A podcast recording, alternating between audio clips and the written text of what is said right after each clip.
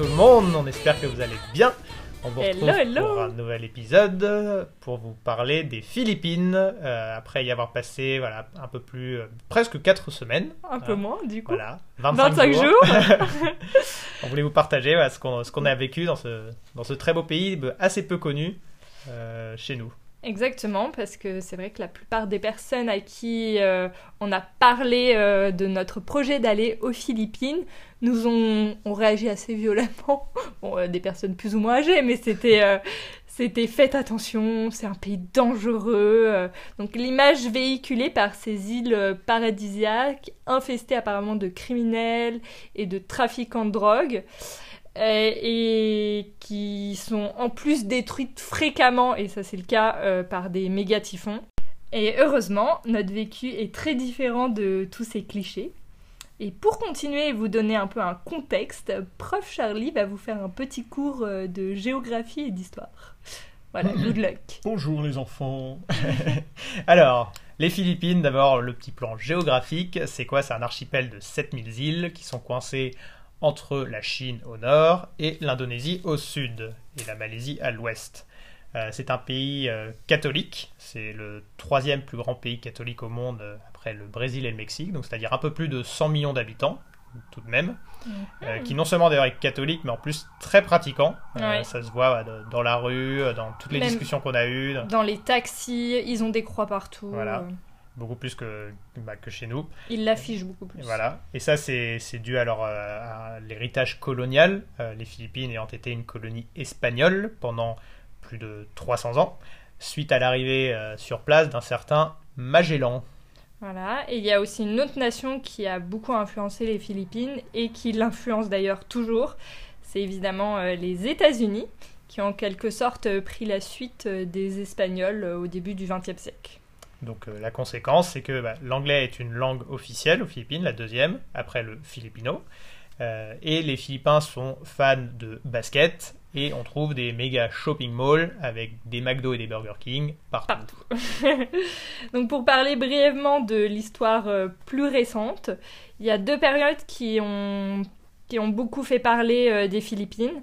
C'est tout d'abord euh, la dictature de Marcos, avec notamment euh, 15 ans de loi euh, martiale sanglante dans les années euh, 70, et la guerre antidrogue du président Duterte les cinq dernières années.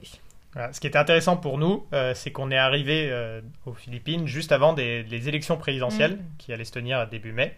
Euh, ce qui faisait que les bords des routes étaient littéralement mais, couverts d'affiches politiques. Mais partout.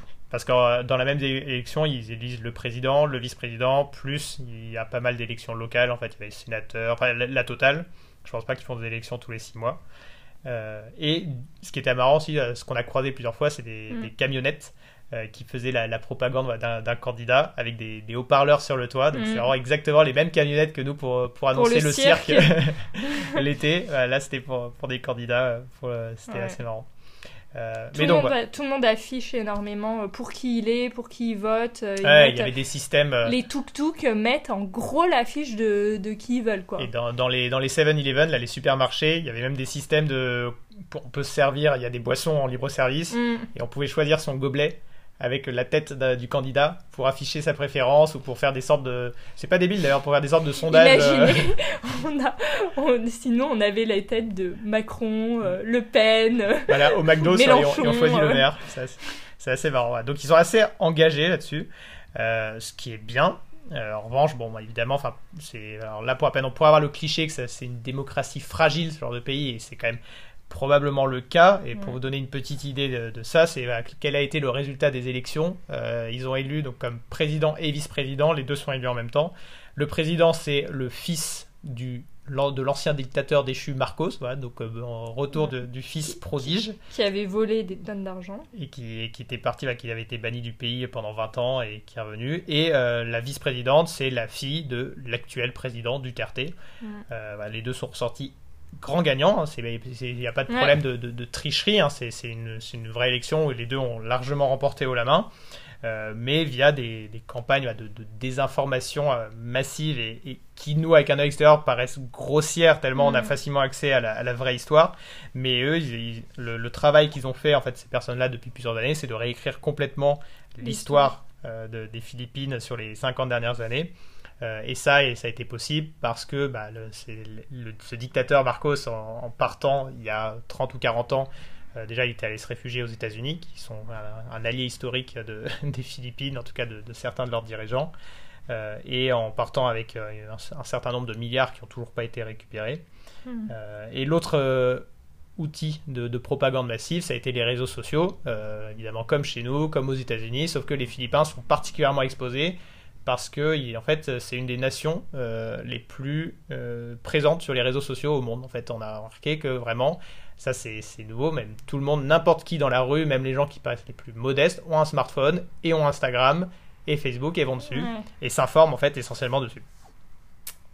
Voilà, voilà, c'était pour le contexte géopolitico-historique des Philippines. Donc nous, de notre côté, le trajet, on a commencé euh, par atterrir du coup à Manille, la capitale, et on y est resté euh, 48 heures. Euh, donc Manille, cette ville, on a lu pas mal de choses négatives dessus, comme quoi c'était une ville sale, encombrée, dangereuse. Euh, bref, euh, Qui avait rien à voir, Oui, qui avait- savait pas de s'y attarder. Ouais, et sauf qu'en fait, euh, je sais pas si c'est parce qu'on est passé par l'Inde et le Népal, mais on l'a trouvé quand même assez propre, organisé, plutôt calme, et on s'est baladé vraiment euh, sans problème. Ok, il n'y avait pas euh, 3000 choses à faire, mais on a quand même passé euh, de bons moments à se balader euh, dans le centre de la ville, dans Chinatown. euh. Voilà. C'était très sympa. Mm. Et notamment, donc, euh, quelque chose qu'on, euh, auquel on prête euh, pas mal attention depuis le début de, de notre périple, c'est les, modes de déplacement. On aime bien se, se déplacer, c'est toujours euh, un peu côté euh, dépaysant, euh, de Mm. découvrir les, les- les modes de transport dans, dans chaque, euh, dans chaque nouvel, nouveau pays. Et là, les transports des manies commun. étaient, étaient- ouais, les Mm. transports en commun étaient très, très faciles. Il y avait notamment bah, un, un métro Mm. aérien flambant neuf, très fonctionnel, qu'on a pris à plusieurs reprises. Et, euh, et pourquoi je le mentionne, c'est parce que euh, dans ce métro, on, a, on s'est rapidement rendu compte de, de deux choses euh, assez, assez étonnantes sur les Philippines. La première chose qui nous a interpellé, c'est que les hommes se levaient. Bon, ok, c'est pas moi que ça a inter- interpellé d'abord, c'était Lily. Non, c'est toi qui m'as fait la réflexion, Non, c'est vrai? Je te promets. Ah bon? Oui, oui, c'est toi qui m'as fait la réflexion. Ah bon? Mm. Bon, bah, enfin, c'était moi. Donc je disais, ouais, c'est c'est que les hommes se levaient systématiquement euh, pour céder leur place assise dès qu'il y avait une femme qui se tenait debout.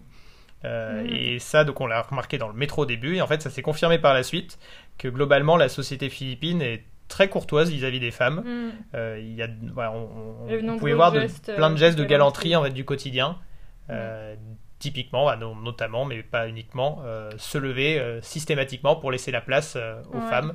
Et du coup, euh, dans le métro, c'est quasi systématique. Toutes les femmes sont assises, tous les hommes debout. Et la deuxième chose euh, qui nous est arrivée, c'est une petite mésaventure. Euh, en fait, euh, donc du coup, au bout de quelques minutes de trajet dans ce fameux métro, Donc, on venait d'arriver aux Philippines, à Ouais, Manille, tout, tout premier métro. On a encore les sacs sur le dos. C'est ça. Je m'assois, Charlie est à côté de moi, du coup debout. On continue à discuter. Tous les deux. Et Parce que euh, moi aussi, je suis galant, donc je suis, je suis resté debout. hein. bien sûr.